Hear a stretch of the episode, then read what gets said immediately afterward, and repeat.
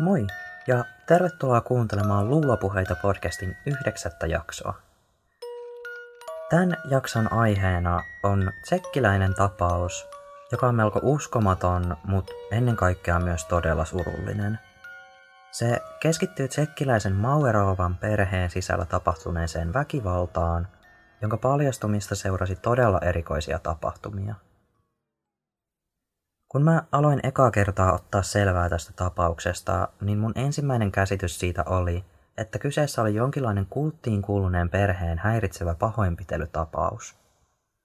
Kun mä kuitenkin syvennyin tähän tapaukseen enemmän, se sai aivan uskomattomia käänteitä, mitä mä en osannut kyllä edes odottaa.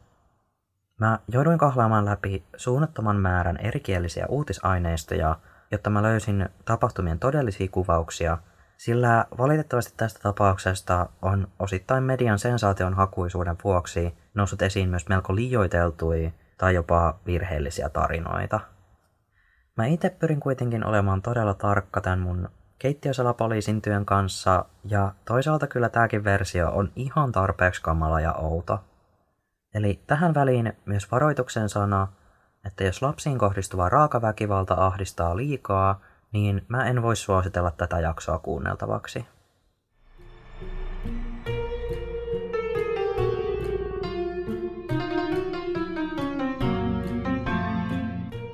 Vuonna 2007 Kaakkois-Tsekin kylässä eräs perheen isä oli asentamassa talonsa videomonitorilla toimivaa itkuhälytintä, jotta hän voisi pitää silmällä vastasyntynyttä lastaan. Asennuksen aikana laite nappasi kuitenkin vahingossa väärän signaalin, joka tuli naapuritalosta. Naapurissa oli siis käytössä samanlainen valvontalaite, mutta se mitä mies näki tämän sattumankaupan kautta oli jotain aivan odottamatonta. Monitorissa näkyi pieni, alaston poikalapsi, jonka kädet oli sidottu. Poika oli suljettuna pieneen, pimeään komerohuoneeseen.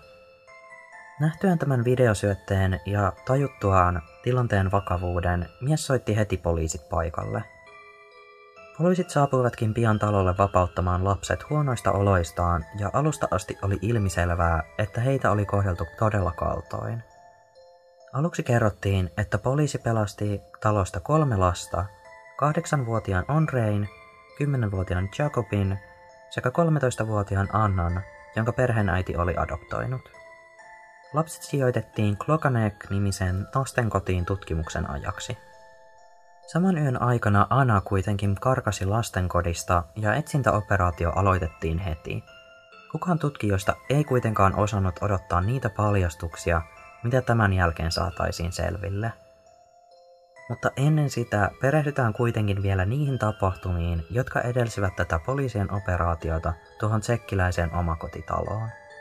Klara Mauerova oli tsekkiläinen perheenäiti, jolla oli vuonna 2006 kaksi nuorta poikaa, Andrei ja Jakub.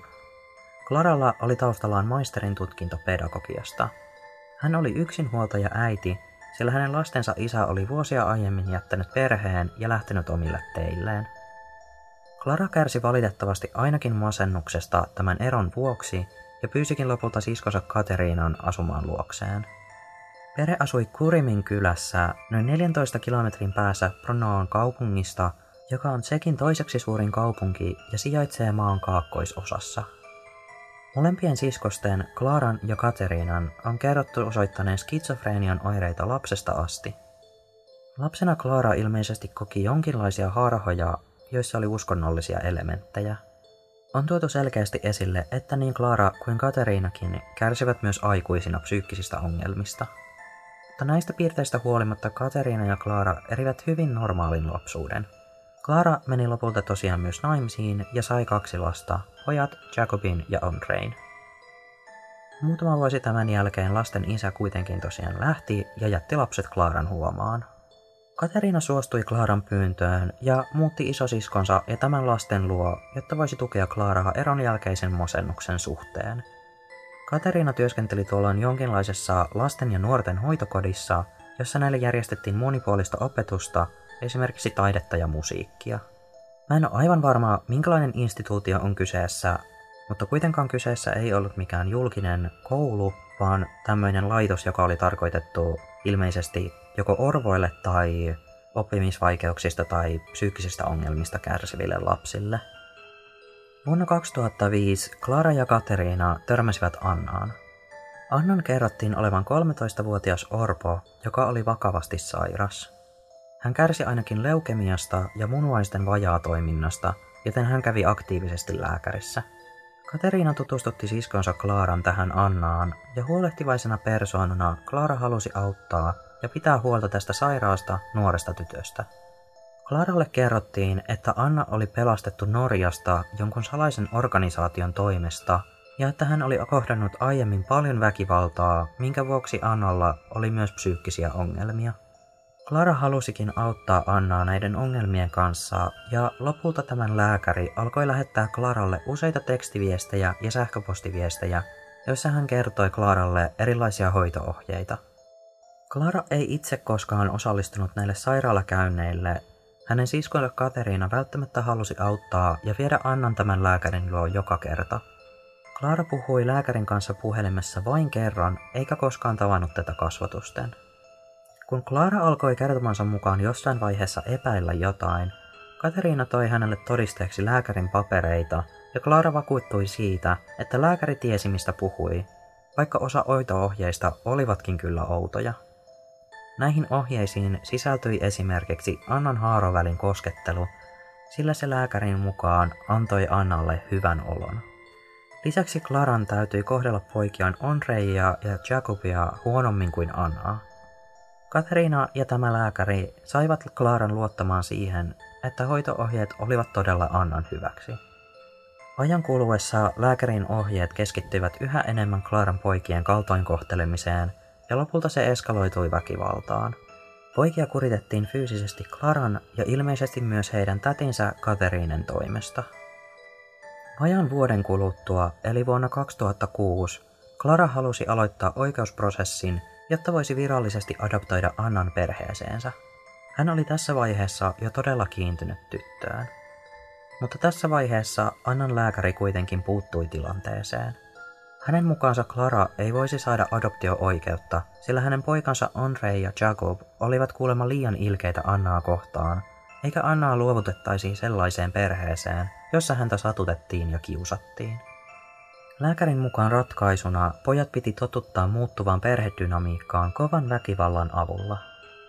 Hänen ohjeidensa mukaan poikia tuli hakata ja rangaista niin, että he lopulta tottuisivat ja turtuisivat kipuun ja lopulta murtuisivat niin, että tottelisivat he jokaista heille annettua käskyä.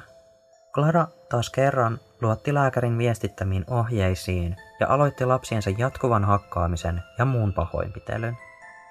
Hän lukitsi Jacobin ja Andrein ahtaaseen komeroon joka yöksi, jos he nukkuivat alasti paljalla lattialla. Komerossa myös heidän kätensä sidottiin. Heitä pidettiin jatkuvasti nälässä ja janossa, ja kun he saivat ruokaa, he joutuivat syömään sen komeron lattialta ilman käsiä. Näihin aikoihin Andrei oli vasta noin kuusi-vuotias ja Jacob puolestaan noin kahdeksanvuotias. Clara on myöhemmin kertonut, että myös Anna antoi hänelle jatkuvasti ohjeita ja käskyjä. Anna puhui välillä todella outoja ja groteskeja asioita, kuten että poikien kädet tulisi sahata poikki. Lisäksi Anna puhui jopa ihmisveren juomisesta. Samalla Clara kuitenkin koki, että tämä johtui vain Annan traumaattisesta menneisyydestä ja muista ongelmista. Ja jollain tavalla Anna kyllä sai myös Claran toimimaan ohjeidensa mukaan, ja Andrein ja Jacobin pahoinpitely eskaloitui koko ajan pahemmaksi. Se vaikutti niin vahvasti poikiin, että esimerkiksi heidän koulunkäyntinsä taso luonnollisesti laski mittavasti. Vuoden 2006 kuluessa Annan lääkäri ilmoitti kuitenkin, ettei Klaran suorittama kuritus toiminut tarpeeksi hyvin. Lääkärin mukaan hänen täytyy siirtyä suorittamaan lapsilleen shokkiterapiaa. Niinpä vuoden 2006 elokuussa Clara vei Onreen ja Jacobin syrjäiselle mökille metsän keskelle, joka sijaitsi Etelämäärin läänissä Kaakkois-Tsekissä. Mökillä oli Klaran, Kateriinan, Annan ja poikien lisäksi myös perheen ulkopuolisia, kuitenkin heille kaikille jollain tavalla tuttuja ihmisiä. Nämä henkilöt olivat Jan Skla, Hanna Basova lempinimeltään Täti Nancy sekä Jan Turek. Hanna Basova eli Nancy oli Kateriinan kollega hoitokodista ja ilmeisesti toimi myös Karlan poikien lastenhoitajana. Jan Skla ja Jan Turek puolestaan olivat Klaaran tietojen mukaan Annan aikuisikäisiä läheisiä. Andrei ja Jacob olivat aluksi innoissaan tästä mökkireissusta, sillä he olivat aiemminkin käyneet erilaisilla kesäleireillä ja nauttivat niistä kovasti. Mutta valitettavasti tämä kyseinen leiri ei tullut olemaan millään tavalla samanlainen hyvän mielen kesäleiri, jota he odottivat. Mökillä pojat suljettiin ahtaisiin koirille tarkoitettuihin häkkeihin, joissa heidän täytyi seistä kumarassa tai kontillaan. Heitä pidettiin nälässä ja janossa, eivätkä he päässeet ulos häkeistä edes tarpeilleen. Niinpä he joutuivat lopulta nukkumaan omien jätöksiensä keskellä, ja vain joskus tätin Hansi kävi heittämässä häkkeihin kylmää vettä, joka vähän huuhtoi tuota saastaa pois. Pojat eivät myöskään saaneet kommunikoida kenenkään kanssa, eivät edes toisiensa tai äitinsä Klaran kanssa. Jos he yrittivät tätä, heitä rankaistiin. Andreia ja Jacobia kidutettiin upottamalla heidän päänsä veden alle pitkiksi ajoiksi. Heitä myös hakattiin ja ruoskittiin, ja heidät jopa pakotettiin hakkaamaan toisiaan. Lisäksi aikuiset polttivat poikien ihoa esimerkiksi tupakan tumpeilla. Lapsia käytettiin myös seksuaalisesti hyväksi mökissä majoittuneiden aikuisten toimesta. Kamalimpia kidutuksen keinoja oli esimerkiksi se, että lasten ihoa leikattiin ja poltettiin irti, jonka jälkeen heidät jopa pakotettiin syömään omaa ihoaan. Myös ilmeisesti ainakin Clara söi poikien ihoa, ja erityisesti tämä piirre sai myöhemmin median räjähtämään täyteen erilaisia otsikoita, joissa Clara nimitettiin kannibaaliäidiksi. Andrein ja Jacobin päät kierrottiin sähkeihin, jotta he eivät nähneet mitään. Heille kerrottiin tapahtumien aikana, että myös Annaa pahoinpideltiin, mutta todellisuudessa asia ei ollut näin. Anna nimittäin myös osallistui Andrein ja Jacobin kiduttamiseen kaiken aikaa. Anna myös toistuvasti väitti laikuisille, että pojat muka satuttivat tai loukkasivat häntä, mikä johti sitten siihen, että heitä rankaistiin yhä kovemmin. Myös tämän mökkireissun aikana Anna antoi erilaisia ohjeita poikien kiduttamiseen lääkärin ohjeiden lisäksi. Andreja ja Jakubia kidutettiin mökillä kuukauden ajan. Tämän niin sanotun shokkihoidon jälkeen pojat muuttivat väliaikaisesti tätinsä Katerinan juokse, jotta Clara pystyisi virallisesti aloittamaan adoptioprosessin. Ilmeisesti Annan lääkäri oli nyt ilmoittanut, että prosessi voitaisiin viimein aloittaa – että shokkihoito oli saanut perheen lapset tarpeeksi alistuneeseen tilaan. Annan adoptioprosessi kuitenkin vaati DNA-näytteen Annalta, johon tämä lääkäri ei antanut suostumusta. Lääkärin mukaan adoptioprosessi vaarantuisi, jos viranomaiset saisivat tietää, että Anna oli vakavasti sairas. Tämän estämiseksi järjestettiin huijaus, jossa erään Katerinan tutun tytär esiintyi oikeudenkäyntien aikaan Annana. Tämän avulla Annan adoptio virallistettiin. Kun Anna oli nyt virallisesti Klaran adoptiolapsi, myös Andrei ja Jacob muuttivat takaisin äitinsä luo. Heidän arkensa ei kuitenkaan parantunut lainkaan. Pojat lukittiin edelleen jatkuvasti samaan ahtaaseen komeroon, jossa heidän laiminlyöntiään ja pahoinpitelyään jatkettiin. Samaan aikaan Anna istui onnellisesti omassa huoneessaan lelujen ympäröimänä. Clara asensi kamerahuoneeseen ja muualle taloon myös valvontakamerana toimineen itkuhälyttimen, jonka avulla hän pystyi seuraamaan poikien toimia. Juuri tämän itkuhälyttimen kautta naapuri tosiaan myöhemmin vahingossa sitten paljasti talon sisäiset tapahtumat. Andrei ja Jakub joutuivat kuitenkin ennen paljastumista kärsimään brutaalista kidutuksesta yli vuoden ajan. Siirrytään siis siihen aikaan, kun Andrei, Jakub ja Anna otettiin huostaan Klara Mauerovan talosta.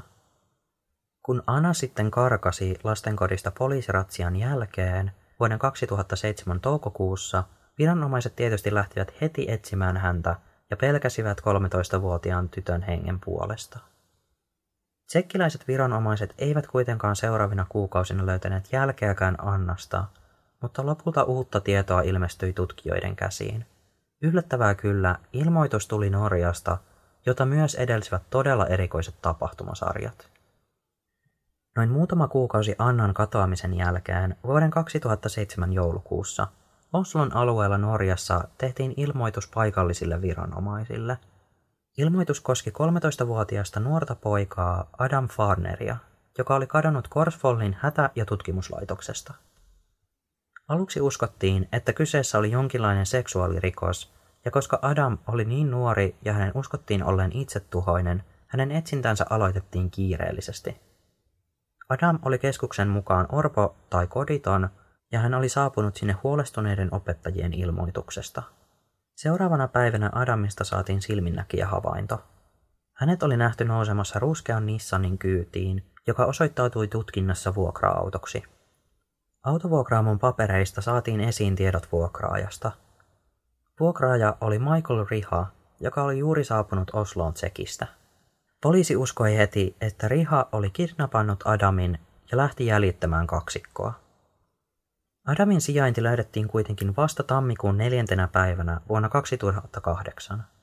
Yleisövihjeen perusteella poliisi saapui Tromsassa sijaitsevaan Thorn Hotel Polariin, mutta kohtaaminen hotellihuoneen asukin kanssa sai poliisit ymmälleen. Adam ei vaikuttanut lainkaan siltä, miten häntä oli katoamisilmoituksessa kuvailtu. Hotelliin sisään kirjautunut henkilö oli nimittäin nainen, joka oli esittäytynyt siellä nimellä Eva Tesarova. Poliisit löysivät huoneesta samalla nimellä merkatun tsekkiläisen passin, mutta passikuva ei näyttänyt lainkaan tältä henkilöltä. Poliisit epäilevät häntä heti väärän henkilötodistuksen käytöstä ja matkalla poliisiasemalle henkilö kertoi nimensä olevan Barbara Skrova. Norjan poliisi otti yhteyttä Tsekin viranomaisiin ja DNA-tutkinnon avulla varmistettiin, että tämä henkilö todella oli Barbara. Norjan viranomaisten etsimää Adamia ei siis ollut olemassakaan. Jotenkin tämä 33-vuotias Barbara oli saanut huijattua useita viranomaisia. Hän oli esimerkiksi teipannut ylävartalonsa ja lantionsa litistään fyysisiä muotojaan, jotta hän muistutti enemmän nuorta poikaa kuin aikuista naista. Suurin vaikuttava tekijä Barbaran tehokkaalle huijaukselle oli kuitenkin ilmeisesti hänen synnynnällinen sairautensa. Joissain lähteissä kerrotaan Barbaran sairastaneen aivolisäkkeen vajatoimintaa, eli hypopituitarismia. Tämä johtaa joidenkin aivolisäkehormonien puutteelliseen eritykseen, esimerkiksi kasvuhormonin. Jos Barbaralla todella oli kyseinen sairaus, se selittäisi hänen lapsekkaan ulkomuotonsa ja lyhyen pituutensa. Barbara myös osasi käyttäytyä todella lapsenomaisesti. Norjalaisten ja tsekkiläisten yhteisissä tutkimuksissa Barbaran todellinen henkilöllisyys alkoi paljastua. Tutkijat saivat vihdoin selville, että Mauerovan perheeseen adoptoitu 13-vuotias Anna olikin todellisuudessa tämä sama yli kolmekymppinen Barbara. Mauerovan perheen tapahtumien paljastuttua Tsekissä Annona esiintynyt Barbara oli painut Tanskaan. Sieltä hän jatkoi Etelä-Norjaan Nesoddenin kuntaan, jossa hän alkoi esiintyä Adamina. Barbara kehitti Adamin hahmolle myös melkoisen taustatarinan. Kun tätä Adamiksi kuultua Barbaraa etsittiin Norjan viranomaisten puolesta, Orpokoti antoi hänestä taustatietoja. Heidän mukaansa Adam oli autistinen ja erittäin älykäs nuori poika, joka oppi norjan kieltä nopealla tahdilla. Hän kävi orpokodissa asuessaan myös koulua. Sosiaalihallinnon mukaan Adam ei halunnut tulla tutkittavaksi, eikä hän halunnut käydä suihkussa, kun muut katsoivat häntä. Eräs opettaja kertoi Adamin kerran murtuneen hänen läsnä ollessaan, ja Adam oli piirtänyt hänelle groteskin piirroksen, jossa hän makasi sängyllä ja kädet koskettelivat häntä. Adam lopulta myös oli kertonut tarinoita menneisyydestään, joista paljastui isän hyväksikäyttöä. Hänen mukaansa hänen äitinsä oli jättänyt hänet eikä halunnut olla missään tekemisissä Adamin kanssa. Todellisuudessa Adamiksi tekeytynyt Barbara oli asunut Norjassa Martin Farnerin luona ennen orpakotiin muuttamistaan.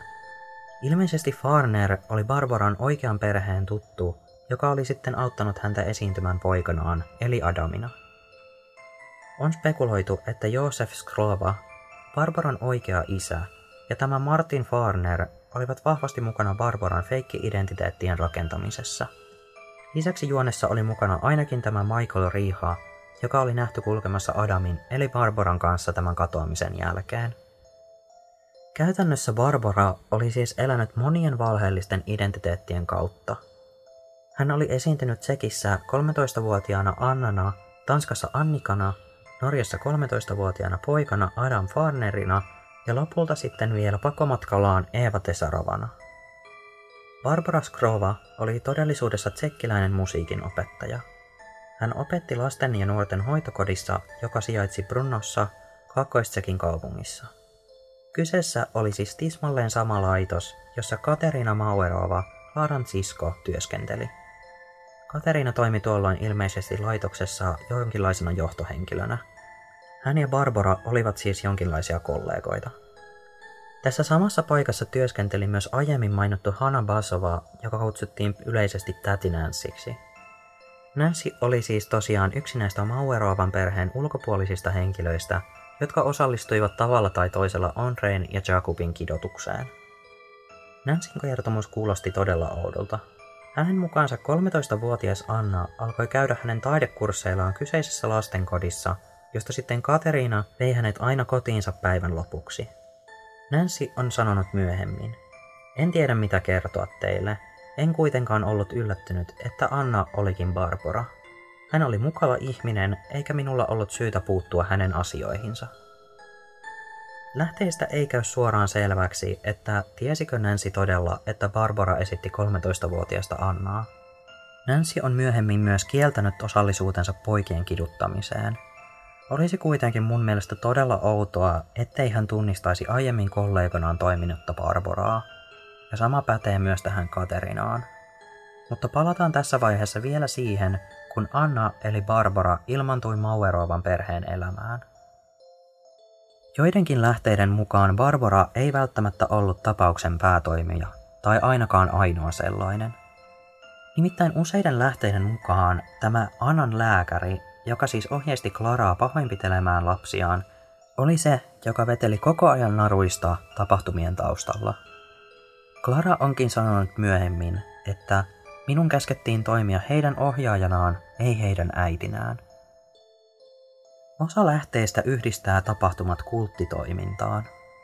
Tarkemmin sanottuna sen uskotaan ollen yhteydessä kiistanalaiseen uskonnolliseen organisaatioon nimeltä The Grail Movement. The Grail Movement on alun perin lähtöisin Saksasta 1940-luvulta. Kultin keskiössä on Oscar Ernst Bernhardt tai aliakseltaan Abdrushin sekä hänen kirjansa In the Light of Truth, The Grail Message – Abdrushin muun muassa julisti itsensä messiaaksi. Abdrushin kuoli vuonna 1941, mutta kultilla on tänäkin päivänä jäseniä.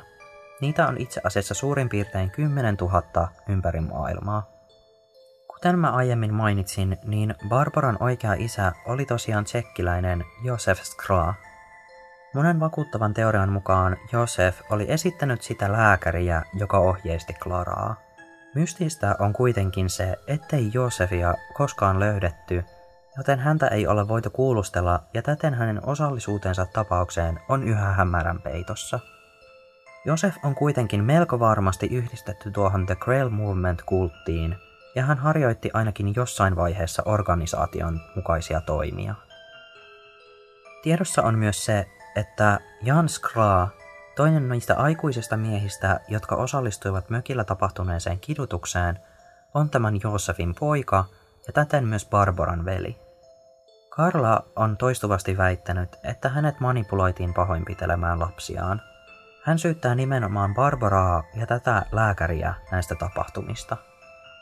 Karla sai tietää Annan eli Barbaran todellisen identiteetin vasta oikeudenkäyntien alkaessa, mutta on ehkä turvallista olettaa, että ainakin Kateriina tiesi, kuka Anna oikeasti oli. On mun mielestä myös mahdollista, että Kateriina auttoi Barbaraa esiintymään valheellisen identiteetin alla. Kateriina kuitenkin oli juuri se, joka sai siskonsa uskomaan, että Anna todella kävi lääkärissä, ja välittikin sitten tälle näitä lääkärin papereita todisteeksi.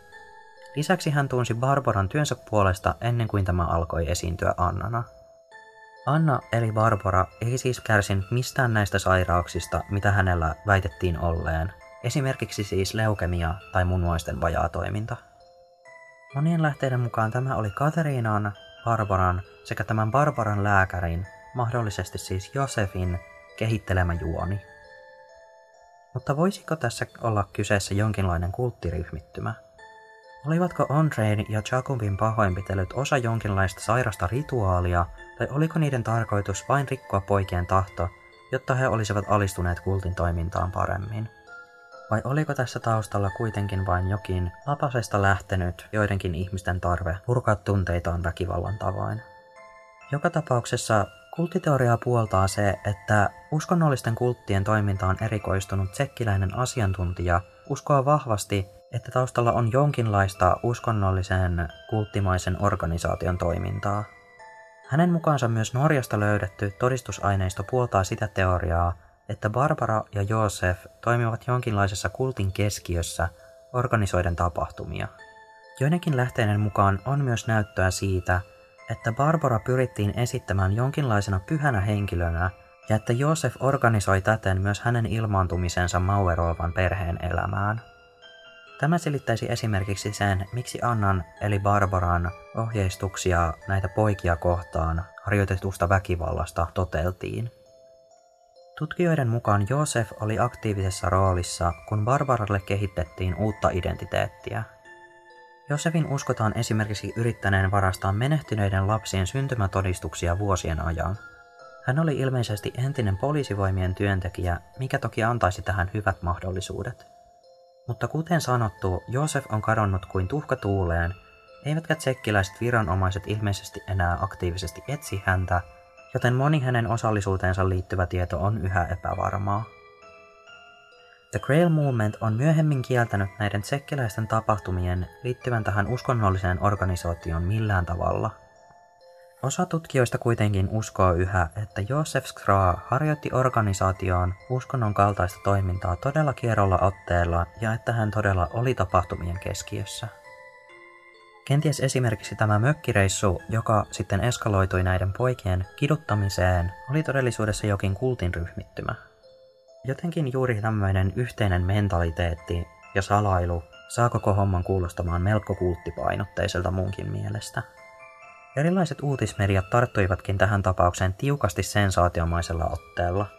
Näiden kulttiteorioiden lisäksi lisämaustetta toi toki vielä tämä Barbara Skrovan henkilöllisyyspetokset – Tapauksen tutkimusten aikana saatiin myös selville lisää tietoa, joka kieli tästä Karlan empatiakyvyttömyydestä hänen lapsiaan kohtaan. Hänen asentamansa valvontalaite oli paitsi kontrollin väline, myös itse asiassa kierrohyödyke. Valvontalaitteen kautta tämän itkuhälyttimen avulla oli tallennettu videomateriaalia, ja Karla on myöhemmin myöntänyt, että materiaalia oli tarkoitus myydä eteenpäin pornografiana. Videoilla näkyi tosiaan, kun nämä nuoret pojat oli sidottu alastomina pieneen komeroon.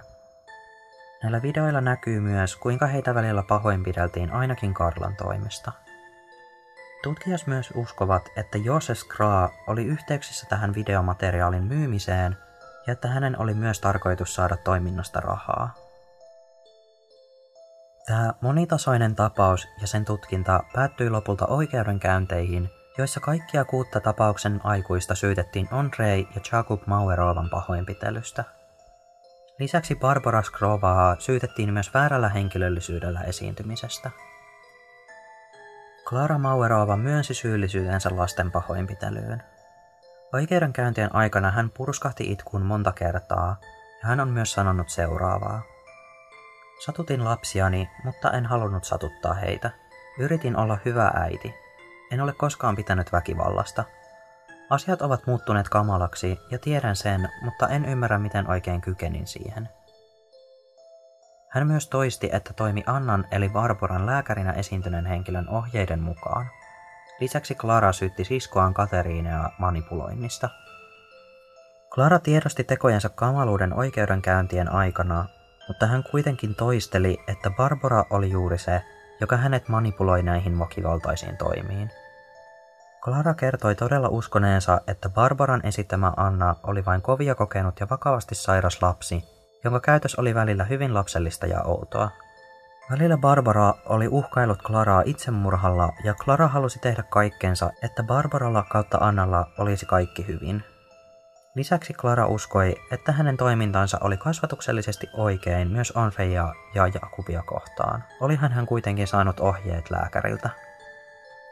Jakubin ja Andrein haastatteluissa pojat ovat kertoneet, että myös he lopulta uskoivat ansainneensa pahoinpitelyn. Tämä on ehdottomasti merkki pitkään jatkuneesta pahoinpitelystä ja laiminlyömisestä, jonka kautta uhri manipuloidaan alistumaan ja hyväksymään kiduttamisen, mikä on siis todella sydäntä särkävää. Se myös kertoo siitä, että Claralle annetut ohjeet todella tähtäsivät siihen, että Andrei ja Jacob lopulta murtuisivat ja olisivat täysin alttiita kaikenlaiselle käskyttelylle. Tähän mulla ainakin pistää hälytyskellot soimaan. Manipulaatio ja uhkailu, jotka johtavat ihmisten alistuvaan tottelevaisuuteen, on ehdottomasti yksi selkeä strategisen, kulttimaisen toiminnan piirre. Klaran sisko Katerina ei puolestaan myöntänyt häntä kohtaan osoitettuja syytteitä. Katerinan mukaan kaikki, mitä oikeudessa kerrottiin tapahtumiin liittyen, oli valhetta. Hän esiintyi itse uhrina, joka oli joutunut mysteerisen lääkärin manipuloitavaksi. Katerina sanoi oikeudessa, että minä ja siskoni turvauduimme asiantuntijan kasvatusohjeisiin, jotta voisimme auttaa heitä kasvamaan hyviksi ihmisiksi. Tilanne riistäytyi käsistä, kun me molemmat emme enää kyenneet sitä kontrolloimaan. Lisäksi Katerina itse asiassa puolusti Barboraa, mikä erosi hänen siskonsa puolustuksesta. Katerinan mukaan myös Barbara oli yhtä lailla uhri, joka joutui toimimaan hänen ja siskonsa sekä tämän lääkärin ohjeiden mukaan. Katerina siis syytti loppujen lopuksi nimenomaan tätä lääkäriä, jonka henkilöllisyyttä ei koskaan voitu todistaa. Osa todistusaineistosta kuitenkin puhuu Katerinaa vastaan. Mulle itselleni jäi vähän epäselväksi se, että kuinka Katerina puolusteli sitä, että tunsi Barbaran aiemmin. Veikkaan, että samalla tavalla kuin hän, tämä hänen kollegansa Nancy, joka tosiaan siis väitti, ettei tiennyt Annan olleen Barbara. Jos näin on, niin mun mielestä se olisi todella epäilyttävää Katerinan suhteen. Oikeudenkäyntien aikana Barbara Skrovan äiti Renata Skrova puolusti Barbaraa sekä poikaansa Jania kovan ääneen. Hän on esimerkiksi sanonut seuraavaa.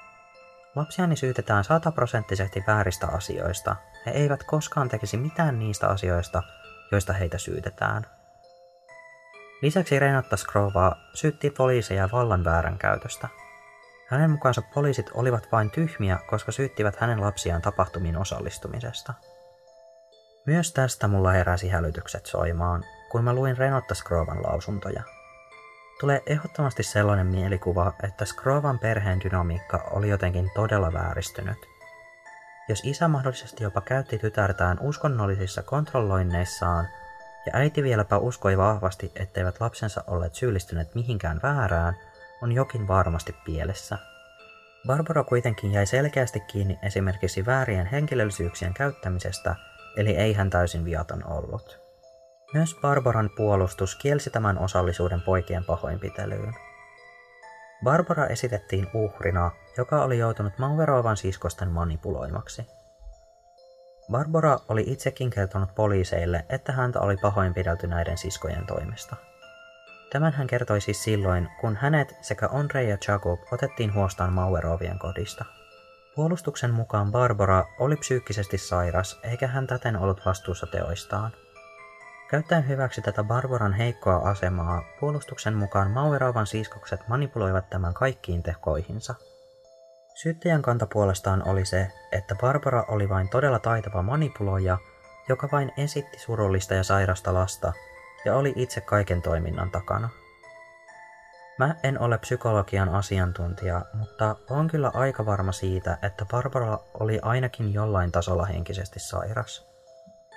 Teki hän sitten tekonsa tiedostamatta niiden todellisia seurauksia, tai sitten manipuloidakseen muita, ei kumpikaan näistä kerro psyykkisesti vakaan neurotyypillisen ihmisen käytöksestä. Tätä tapausta käsitelleet oikeudenkäynnit päättyivät lopulta tuomioiden langettamiseen lokakuun 24. päivänä vuonna 2008. Klara Mauerova, eli Andrein ja Jacobin äiti, määrättiin yhdeksän vuoden vankeusrangaistukseen. Katerina Mauerova, Klaran sisko ja näiden poikien täti, sai kymmenen vuotta vankeutta. Hanna Basova, eli täti Nancy, ei osallistunut oikeudenkäynteihin kertaakaan. Hänen puolustuksenaan käytettiin vain poliiseille aiemmin annettua lausuntoa, jossa Nancy kielsi osallisuutensa poikien pahoinpitelyyn. Hänetkin tuomittiin lopulta kuudeksi vuodeksi vankilaan. Jan Turek sai viiden vuoden vankeusrangaistuksen. Jan Skraa, Barbara Skrovan veli, sai seitsemän vuotta vankeutta. Barbara Skrova määrättiin vuonna 2008 viiden vuoden vankeuteen. Häntä syytettiin pahoinpitelyn lisäksi väärän henkilöllisyyden käyttämisestä. Kaikki syytetyt valittivat tuomioistaan, mutta vain Barbaran tuomion käsittely jatkui hovioikeuteen. Barbaran tapaus käsiteltiin uudestaan erillisessä istunnossa vuoden 2009 huhtikuussa, jossa Barbaraa yhä puolustettiin Mauerovan siskojen uhrina. Hänen tuomionsa pysyi kuitenkin lopulta samana. Vuonna 2011 Barbara haki oikeutta ehdonalaiseen, joka hyväksyttiin. Niinpä helmikuun kahdeksantena päivänä vuonna 2012 hänet vapautettiin vankilasta. Barbara ehti siis olla vankilassa kaksi ja puoli vuotta, jonka jälkeen hän suoritti ehdonalaista viiden vuoden ajan. Barbara Skrovan päästyä vankilasta ehdonalaiseen ja siitä viiden vuoden päästä täyteen vapauteen, hänen elämänsä ei koskaan oikeastaan muuttunut normaaliksi. Tsekkiläinen uutislehti Tyyden haastatteli vuonna 2017 John Bokia, joka työskenteli Barbaran tapauksen parissa tiiviisti. Bokin mukaan Barbara elää melko eristyksissä ulkomaailmasta, niin henkisesti kuin fyysisestikin. Hänen mukaansa nyt yli 40-vuotias Barbara on henkisesti lapsen tasolla, eikä tämä kykene itsenäisesti esimerkiksi edustamaan itseään laillisesti. Bokin mukaan Barbara on kärsinyt henkisesti niin, ettei hän kykene pitämään huolta itsestään ilman muiden apua. Barbara asui ainakin tuolloin vuonna 2017 kahden aikuisen henkilön huostassa. Hänellä on uusi nimi ja hänen yksityisyyttään ilmeisesti suojellaan. Andrein ja Jakubin tämänpäiväisestä tilanteesta en ketsinyt tarkempaa tietoa, sillä he ovat kyllä kärsineet jo ihan tarpeeksi. Mutta sen verran kuitenkin voin vielä kertoa, että vuoden 2010 alussa Andrein ja Jakubin isälle Radek Kufalille myönnettiin huoltajuuspojista. Ei kuitenkaan kulunut kauaa aikaa, kun hän menetti tämän oikeuden ja veljekset muuttivat asumaan Klara Mauerovan vanhempien eli lasten isovanhempien luokse. Kufal oli kavaltanut poikiensa varoja ja hän sai kolmen vuoden ehdollisen tuomion vuonna 2013. Niin poikien isä kuin myös heidän isovanhempansa todistivat muuten aiemmissa oikeudenkäynneissä, etteivät he tienneet poikiin kohdistuvasta väkivallasta mitään. Tämän mä kyllä uskon, sillä kenties Clara osasi piilotella poikia tarpeeksi hyvin. Lisäksi perheväkivaltaa kokevat lapset usein piilottelevat totuutta ja pelkäävät sen paljastumista. Lisäksi koska he olivat niin nuoria ja kidutusta oli jatkunut todella kauan, he alkoivat luultavasti pitää sitä jo normaalina – se, mikä mua turhauttaa tässä tapauksessa, on, että kaikki nämä Andrein ja Jakubin pahoinpitelyyn osallistuneet tuomitut on jo tähän päivään mennessä suorittaneet vankeusrangaistuksensa loppuun. Mun mielestä on jotenkin todella uskomatonta, ettei nämä osallistuneet saaneet kovempia tuomioita.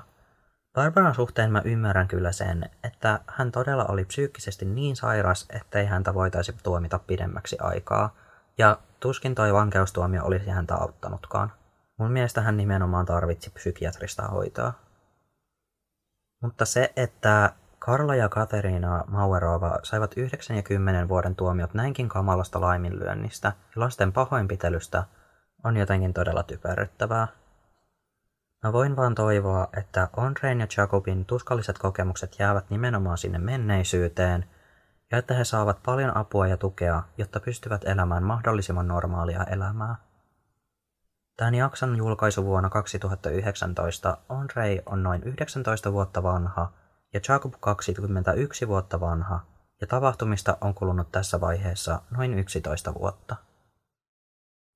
Tämä tapaus on tosiaan niin monitasoinen, että tuntui kun sitä tutkiessa olisi pudonnut koko ajan uuteen kaninkolaan.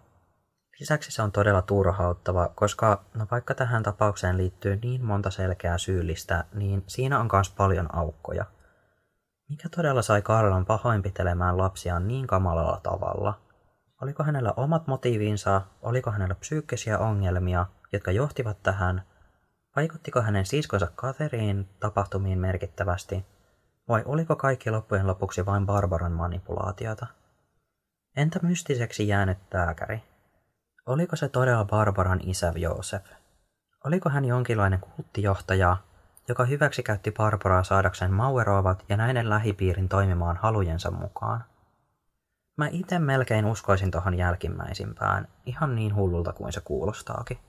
Mä uskon kyllä myös, että Barbara oli yksi vaikuttava tekijä tässä tapauksessa ja että hän luultavasti osallistui poikien pahoinpitelyyn ainakin jollain tavalla. Mä en kuitenkaan ole aivan varma, että manipuloiko hän Karlaa ja Katerinaa ainakaan tiedostaen, mitä tarkalleen teki tai mikä tilanne todella oli. Kuitenkin kaikki Barbaran taustaan liittyvä tieto saa mut uskomaan, että hänellä todella oli vakavia henkisiä ongelmia, jotka johtivat hänen häiritsevään käytökseensä. Sen suhteen olisikin toisaalta järkeenkäypää, että Barbara toimi mahdollisesti juuri isänsä käskyjen tai ohjeiden mukaan. Kultin olemassaolosta ja osallisuudesta tapahtumiin liikkuu todella paljon erilaisia mielipiteitä, mutta sen verran mä sain selville lähteistä, että sille on kyllä hyviä perusteita. Tässä kuitenkin on taas se puuttuva turhauttava palapelin osa, eli lääkärin henkilöllisyys. Joidenkin teorioiden mukaan Kateriina oli se, joka tekeytyi täksi lääkäriksi ja organisoi tapahtumia kaiken taustalla Barbaran kanssa ja täten manipuloi sitten siskonsa kamaliin tekoihinsa. Mulle kyllä jäi Kateriinen mieleen melko hämäränä henkilönä tässä tapauksessa, mutta mitään pitäviä todisteita en saanut selville. Loppupäätelmänä ja totuutena voidaan kuitenkin ehkä pitää sitä, että näiden tapahtumien keskiössä oli useampi henkilö, jotka olivat henkisesti todella sairaita ja olisivat tarvinneet apua. Karla ja Kateriina molemmat oireilivat ainakin jollain tasolla skitsofreenian kaltaisesti, ja Karla myös tietysti masennuksen vuoksi, ja Barbara myös oli aivan varmasti ainakin jollain tavalla psyykkisesti sairas. Mutta mikä oli sitten se lopullinen aiheuttaja heidän käytökselleen, tai mikä oikeastaan sai heidät yhtäkkiä siirtymään tähän raakaan väkivaltaan, on yhä osittain mysteeri. Kaikki osalliset syyttelevät toisiaan manipuloinnista, joten voi olla, että me ei koskaan saada tietää totuutta.